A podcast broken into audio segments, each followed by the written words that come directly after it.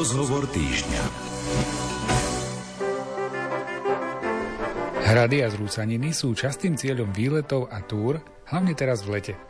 Cez ich spoznávanie sa dostávame aj k histórii našej krajiny či našej obce. No a na Slovensku máme týchto hradov naozaj veľa. Z takmer tristo známych hradov zostalo však dodnes ani nie sto zrúcanín či malých ruín, z ktorých veľká časť je pomerne málo známa a navštevovaná. Historik a učiteľ Tomáš Grančaj vďaka práci na svojej knihe Zabudnuté hrady podrobne zmapoval a navštívil takmer štyridsať hradných lokalít východného Slovenska. A veru je o čom rozprávať. Presvedčíme vás o tom v dnešnom rozhovore týždňa, ktorý vás práve pozývame počúvať. Reláciu pripravujú majster zvuku Jaroslav Fabián, hudobná redaktorka Diana Rauchová a redaktor Martin Ďurčo.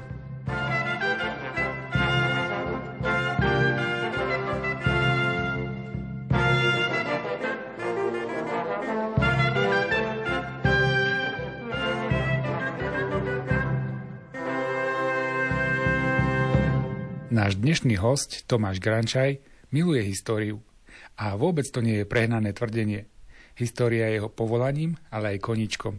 Svedčí tomu aj fakt, že vo svojom voľnom čase zozbieral materiály a osobne navštívil takmer štyridsať málo známych hradov a zrúcanín na východe Slovenska. Podľa jeho slov, ich pozostatky nájdeme takmer na každom významnejšom kopci. Čo však môžeme definovať ako hrad?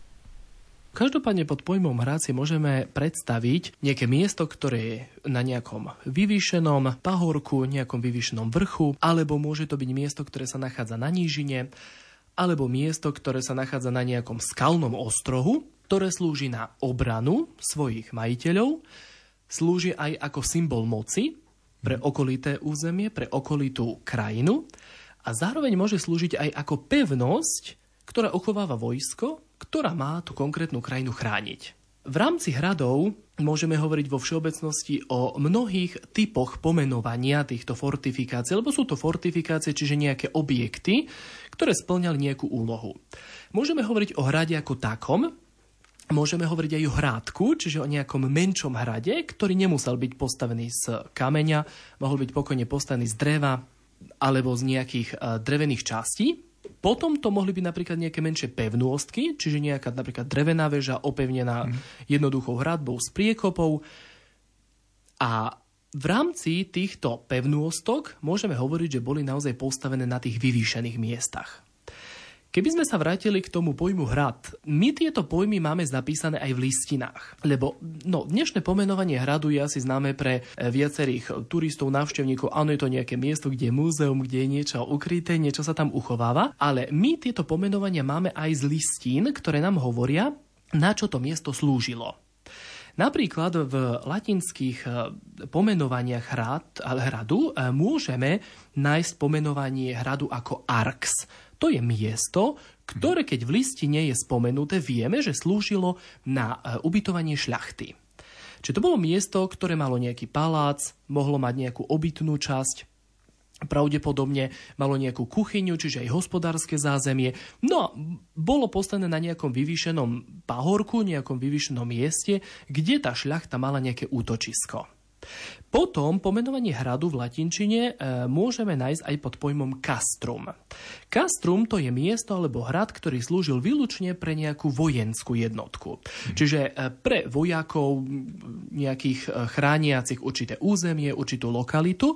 A tu sa nepredpokladá, že na hrade sídl nejaký šľachtic, nejaký zámožný človek, nejaký aristokrat. No a potom v rámci hradov môžeme hovoriť aj o pojme hrad ako propugnáculum, teda miesto, ktoré malo slúžiť na reprezentatívne účely a zároveň malo funkciu komitátneho hradu, čiže miesto, kde sídli župan a tento župan má na starosti správu určitého územia. Hrad s takýmto názvom azda k nám najbližší je práve Šarišský hrad, ktorý je označený aj na vedúte, alebo teda na historickom vyobrazení zo sedemnásteho storočia ako Castrum Propugnaculum, čiže ako hrad, ktorý má za úlohu poskytnúť obydlie alebo miesto pre svojho župana, jeho rodinu, čiže pre to, kto spravuje celé územie, celý ten chotár.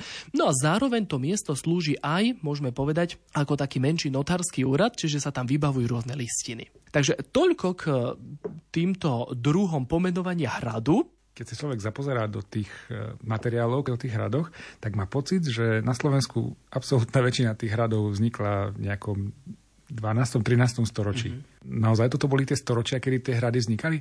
Áno, každopádne to trináste storočie bolo takým ohniskom, kedy vznikajú tieto fortifikácie. Dôvod vzniku týchto hradov bol prostý. Keďže sme tu mali Tatárov, ktorí nám naozaj pustošili našu krajinu a už v tom roku tisícdvestoštyridsaťdva, kedy naozaj to bolo dosť e, zlé, a bola teda vlastne bitka pri rieke Slana, tak práve panovník Belo štvrtý aj nariadil výstavbu kamenných fortifikácií. Teda boli to skôr menšie hrádky, ktoré mali slúžiť na obranu, ale hlavne aj ako nejaký signalizačný systém, aby tie mestá, prípadne ktoré mali ešte aké také vojsko, sa mohli pripraviť na obranu, prípadne niektorí mohli ujsť. Takže naozaj v tých, môžeme povedať, aj tých zákonoch alebo v tých normách z toho obdobia toho trinásteho storočia, konca trinásteho storočia, môžeme hovoriť, že naozaj to mali byť miesta, ktoré boli na vyvýšenej nejakej pozícii a mali chrániť to dotyčné územie. Skôr formou signalizácií, ako taktiež aj lokality, ktoré mali chrániť svojich obyvateľov, svojich šľachticov, ale to skôr na tých južnejších častiach súčasného Slovenska. Ale áno, boli to skôr miesta, ktoré mali ako dať takú informáciu, že sa blíži nepriateľ a tá dotyčná oblasť sa mala na to pripraviť. Náš Pán, on je kráľov, kráľne o trón, bude na veky stáť.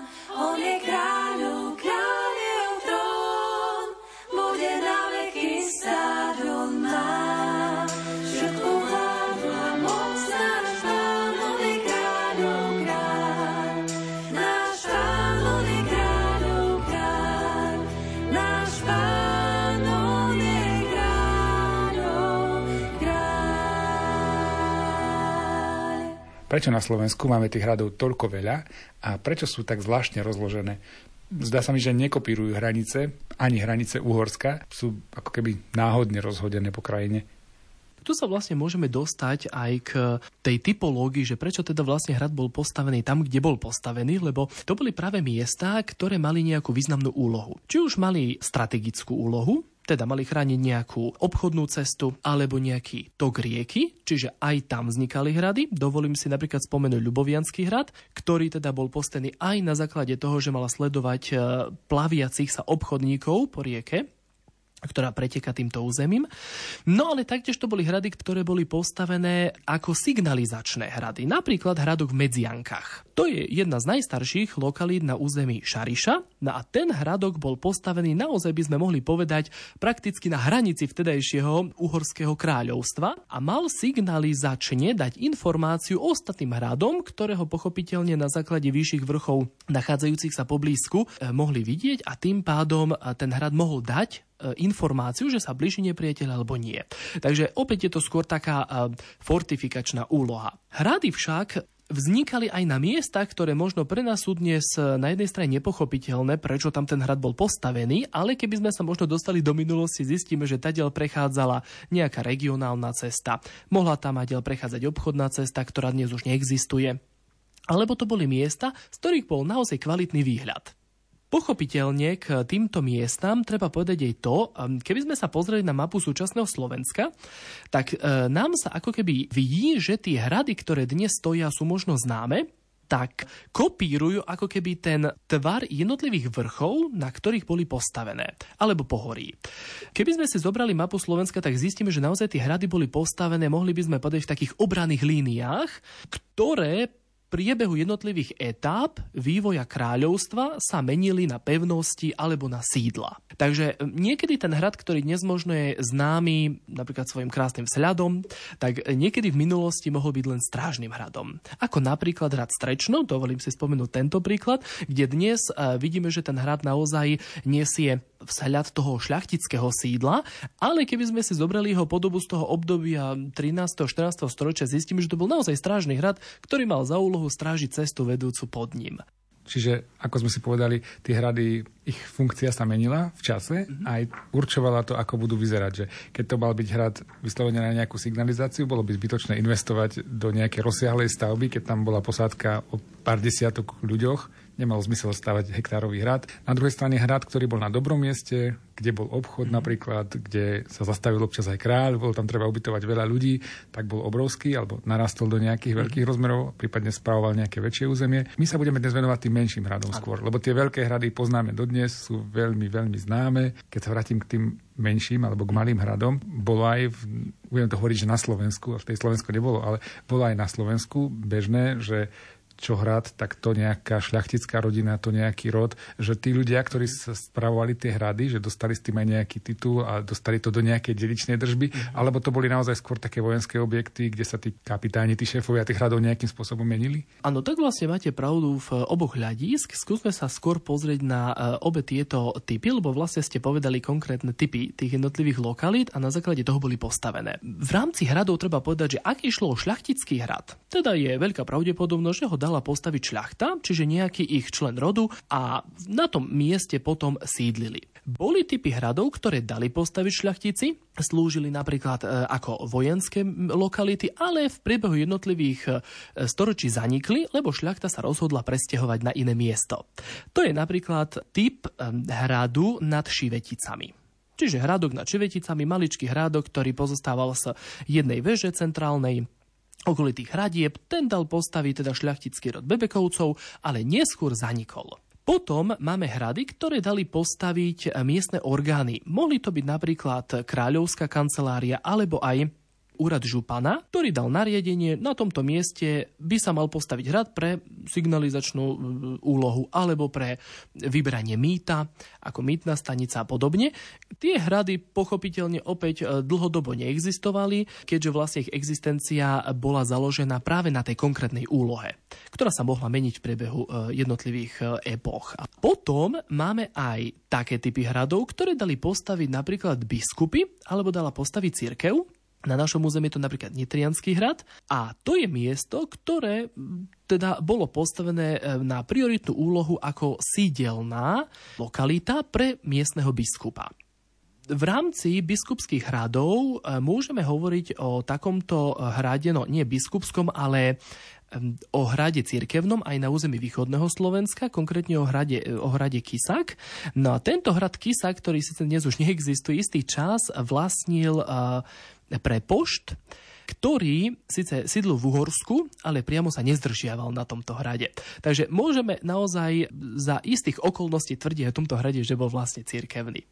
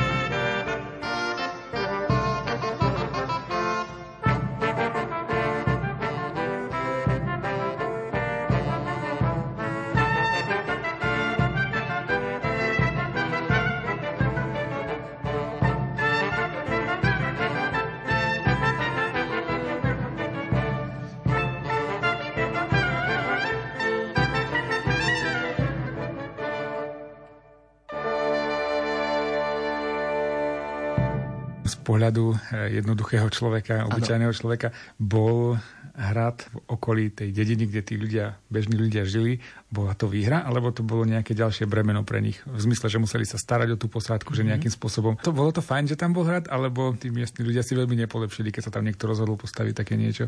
Áno, tak každopádne treba sa pozrieť na túto otázku z pohľadu tej úlohy toho hradu. Ak hrad mal úlohu nejakej správnej jednotky, ktorá spravovala celý región, tak naozaj na ten hrad prichádzali aj obchodníci, prichádzali aj rôzni kupci, ktorí mohli zabezpečiť bohatstvo aj pre miestnu lokalitu, ktorá patrila tomuto hradu. Pochopiteľne jednotlivé hrady mali aj lokality, teda obce, ktoré museli odvádzať nejakú dávku týmto hradným pánom alebo služobníkom, ktorí na hrade slúžili, lebo sa stretávame aj s takými informáciami, že napríklad hradný kapitán dostal za odmenu kaštieľ v nejakej obci. A teda samozrejme musela tá obec istým spôsobom odovzdávať dávky tomuto hradnému kapitánovi. Takže no, z pohľadu tej ekonomickej, hospodárskej oblasti bola to istým spôsobom aj pozitívna správa, že ten hrad stojí nad tou lokalitou. Ak napríklad si zoberieme možno nejakú vojenskú pevnostku alebo vojenskú pevnosť, ak na tom hrade sídlili vojaci, ktorí mali na starosti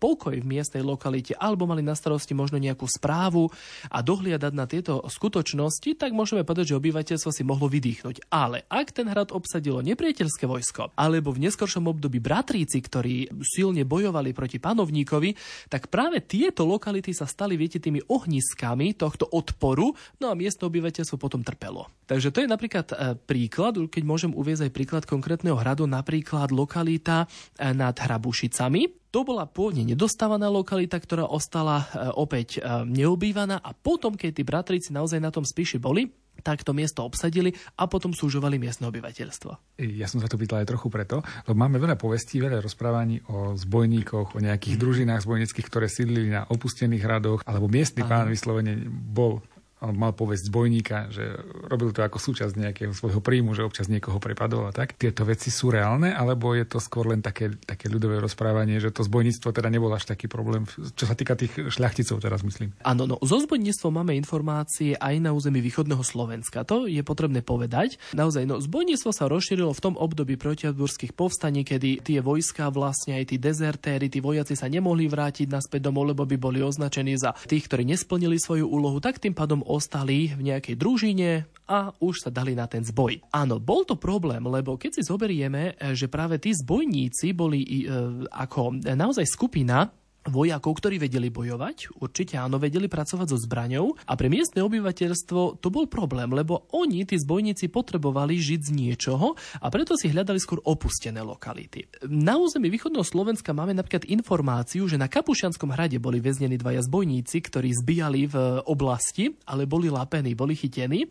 A zaujímavosťou je napríklad pomenovanie hradu nad Ruskou novou vsou, ktorý sa volá Zbojnícky hrad, aj keď skôr je to romantizovaný názov, teda nepôvodný, ale tak tam možno na základe nejakej povesti môžeme sa domnievať, že nejakí zbojníci tam boli, ale nemáme presnú nejakú listinu alebo nejaký dokument, ktorý hovorí o tom, že tam boli tí zbojníci, ale trošku možno nie síce zbojníci, ale tí bratríci, ktorí môžeme povedať, že v tom období toho stredoveku boli aj tí takí trošku menej, menej aktívni v rámci toho zboja, ale napríklad súžovali miestne obyvateľstvo, môžeme povedať, že patrili medzi túto skupinu.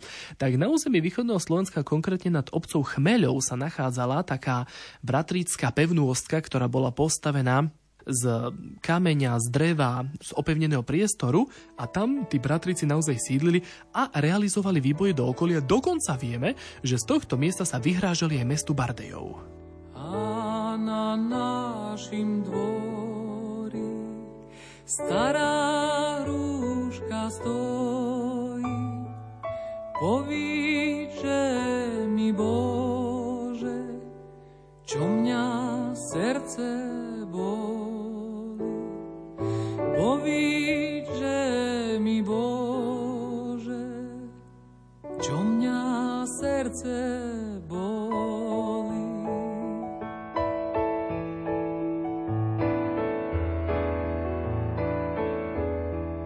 Bolíti ťa bude z večera i z rána, milé tví už sví. Ostala jest sam.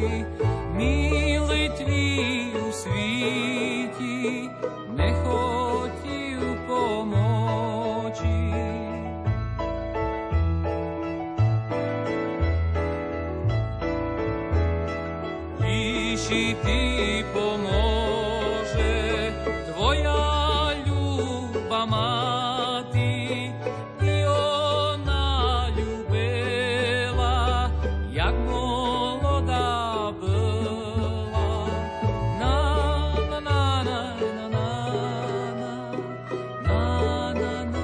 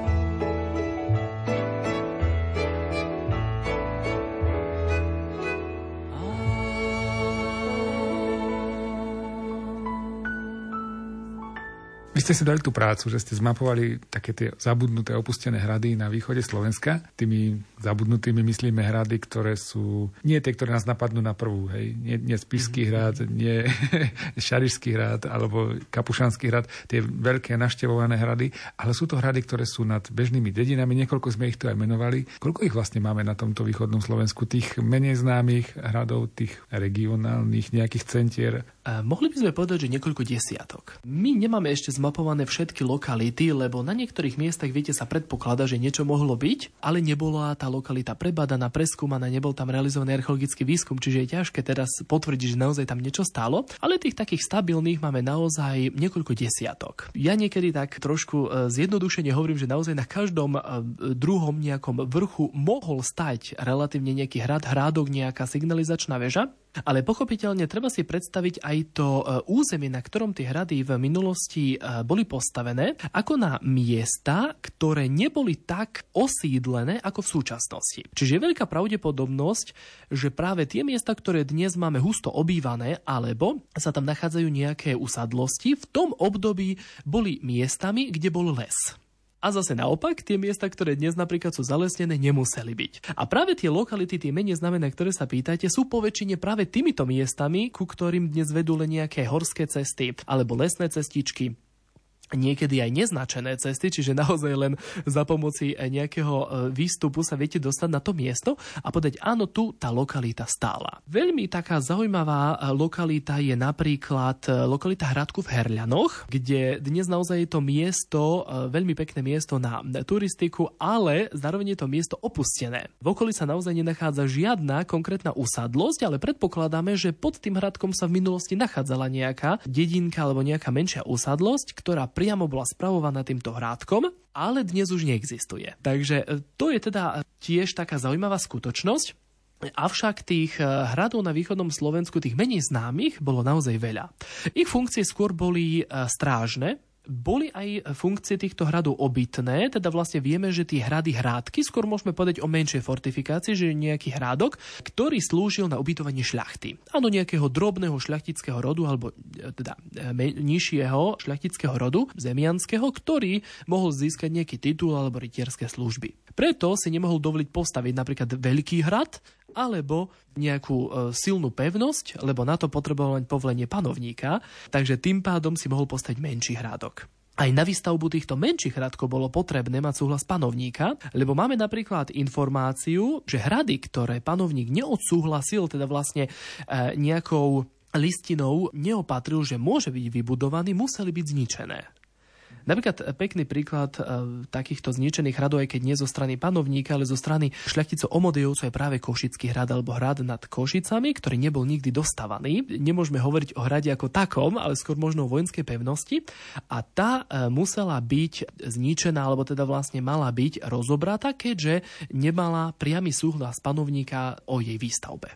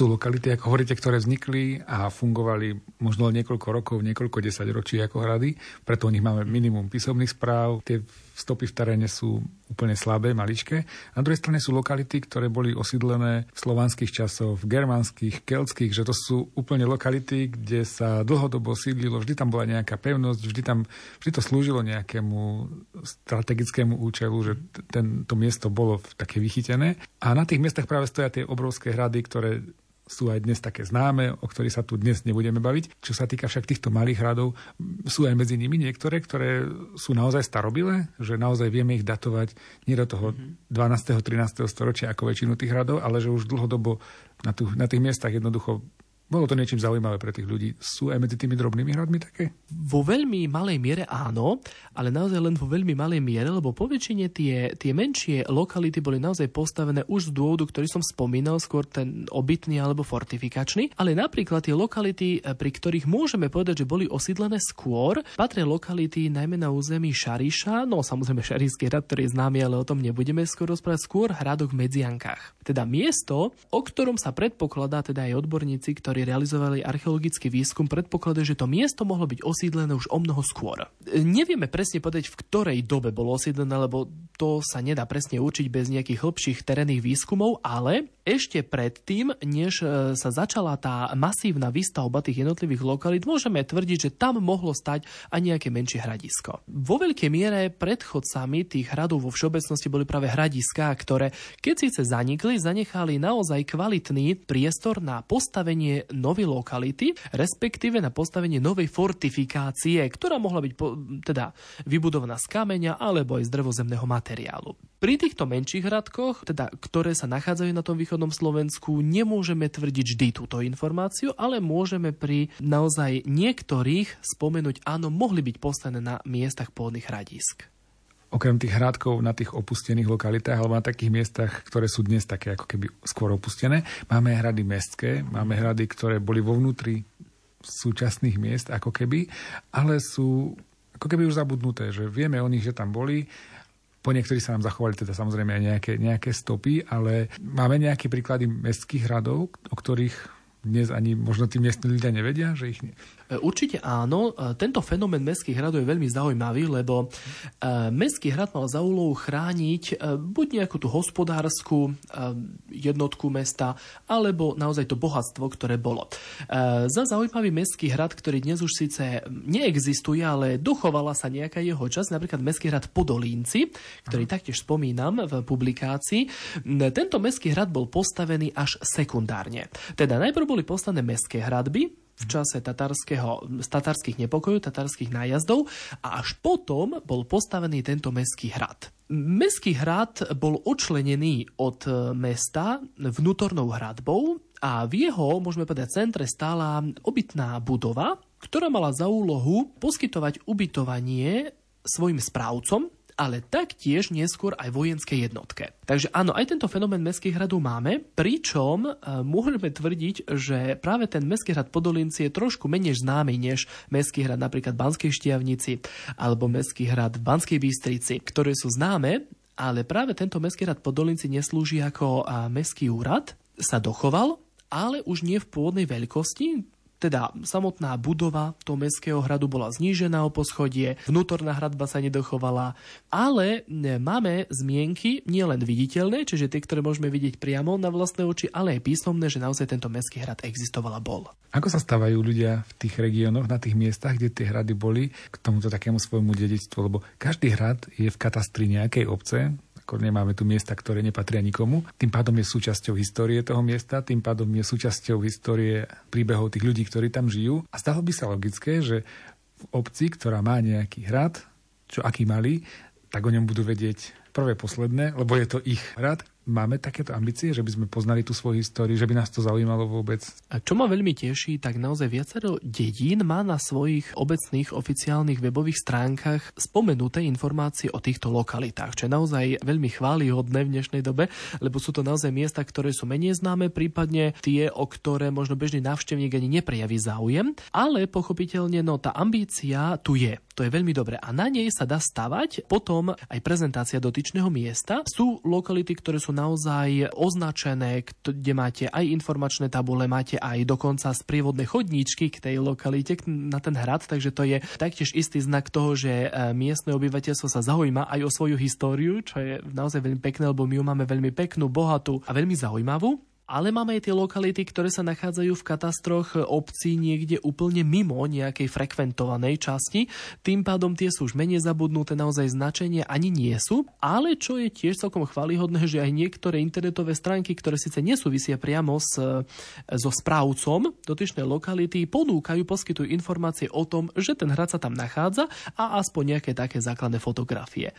Takže tým disponujeme a to, to sa veľmi teším, že, že sme nezanevreli až tak tak na tie svoje dejiny, aj keby to mohlo byť trošku lepšie. Oj, zacvele fialočke,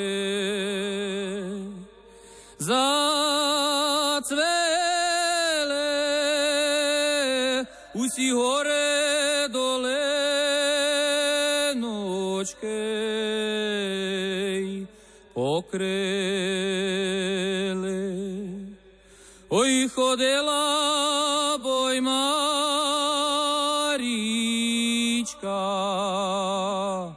na väzdeň vyplakala boj divotstvo na sej deň. Oj, čomu te boj, Maričko,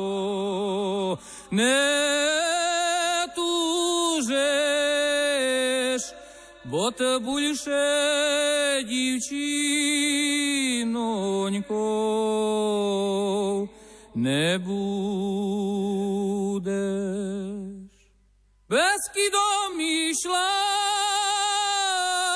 Beskydom išla, Beskydom zeleneňkem, Beskydom išla, Beskydom išla, Beskydom zeleneňkem. Rozmowľajuši, rozmowľajuši s leheňom molodeňkem. Rozmowľajuši, rozmowľajuši s leheňom molodeňkem.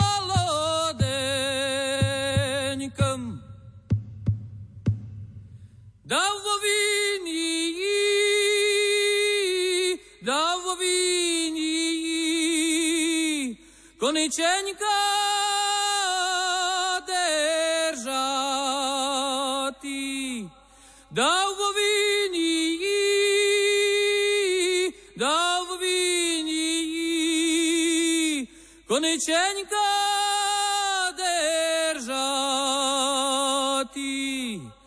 samoj vin píšou, samoj vin píšou, do rýženku hledáti. Samoj vin píšou, samoj vin píšou, do rýženku hledáti.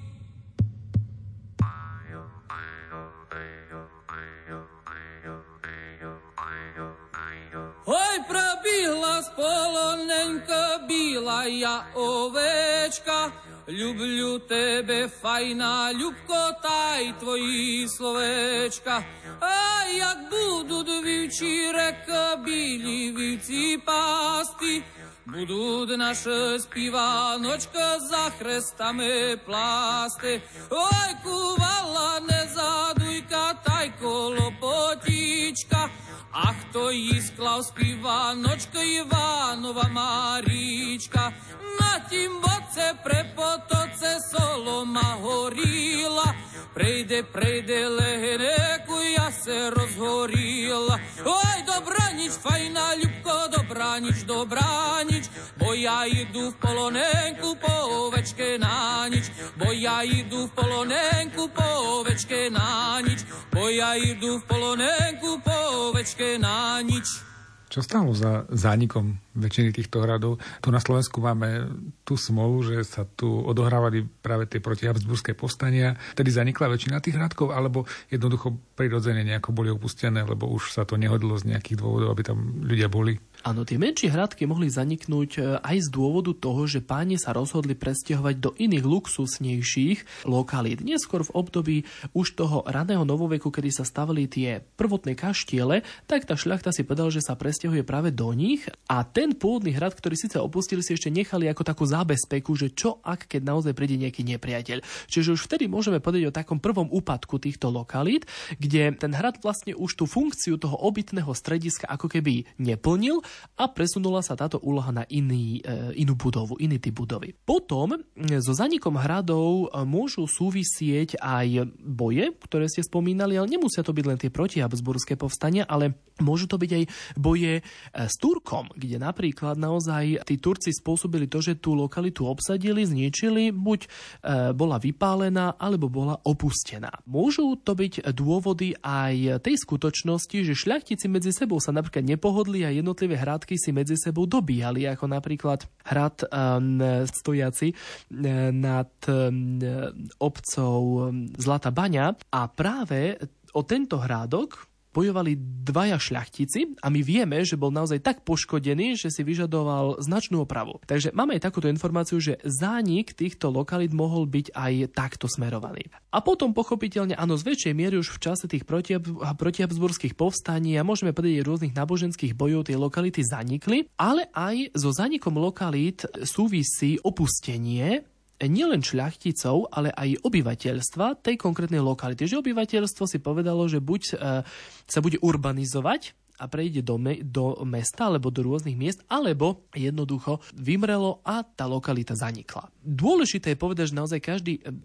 ten hrad alebo každý hrádok musel mať nejakú hospodársk, nejaké hospodárske zázemie. Lebo bez hospodárstva ten hrádok veľmi ťažko mohol existovať. Či už naozaj potraviny, alebo aj voda, alebo aj tie služby, ktoré poskytovalo to obyvateľstvo sídliace poblízku. A keď zanikajú takéto dôležité hospodárske jednotky, tak samozrejme s nimi mohol zaniknúť aj samotný hrádok. Možno je taká zaujímavosť, ktorá sa spája aj s konkrétnymi miestami, s konkrétnym hradom, konkrétne Hanigovským hradom.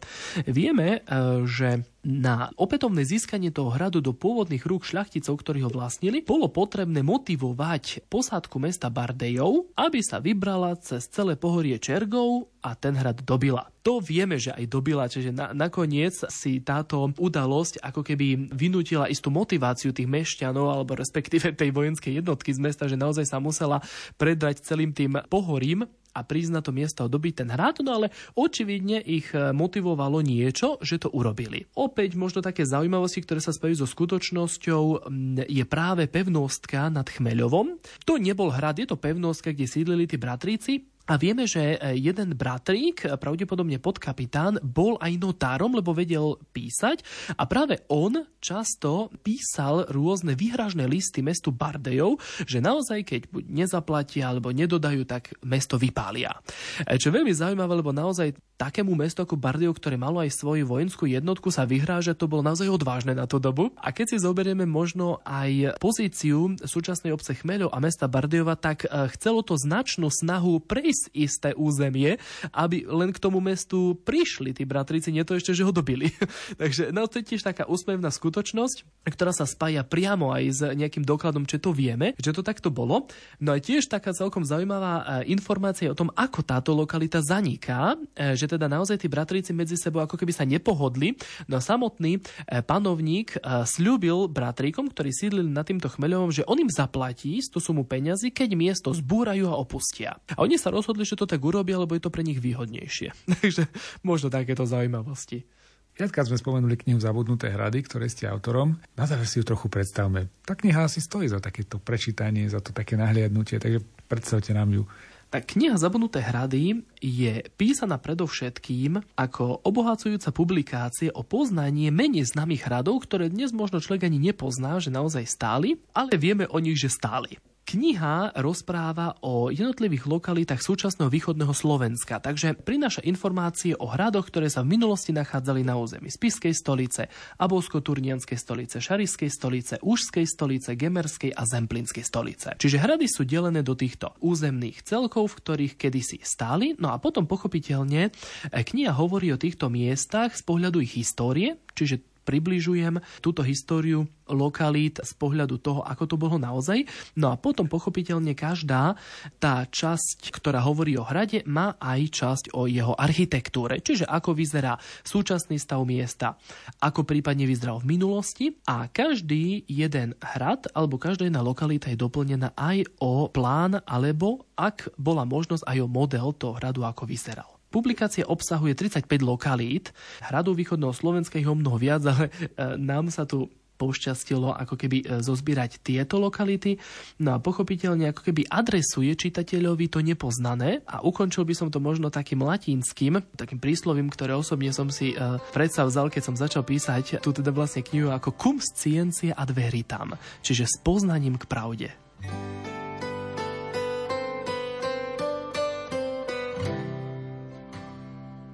Pravdu objavíme skutočne len poznaním.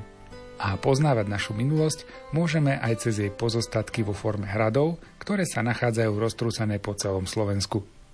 Veríme, že naše dnešné rozprávanie s historikom Tomášom Grančajom vás zaujalo a možno aj inšpiruje k návšteve nejakého menej známeho miesta spojeného s históriou regiónu.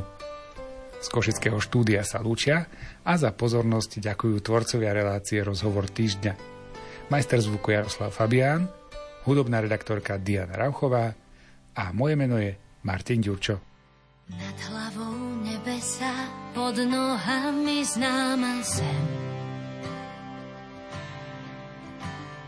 Vraciam sa po stopách, pri tebe zaspávať chcem. Srdce clivé mi bije jak zvon, posledný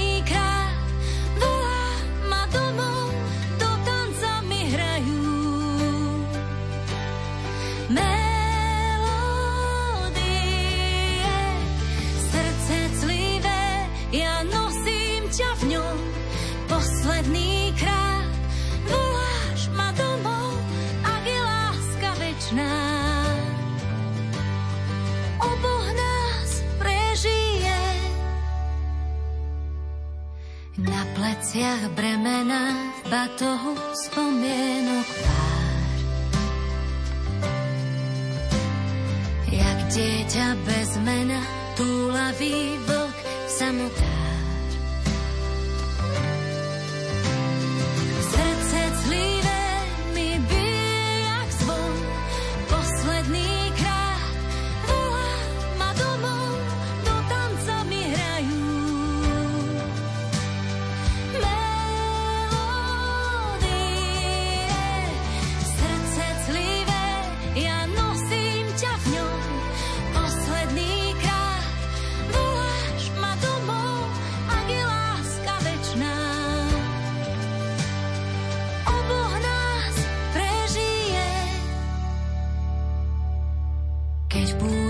Prehrmi, oblaky odplávajú.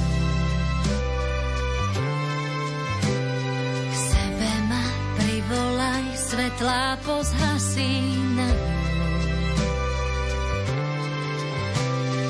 Náruč Margaret, vábi vôňu omamnou, v nohách šíri svet.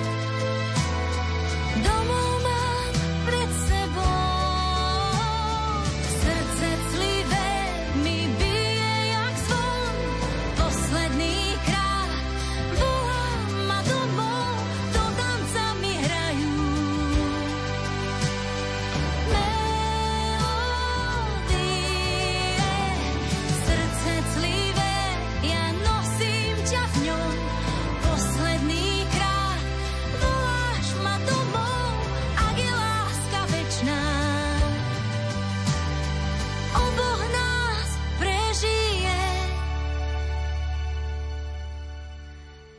Andy.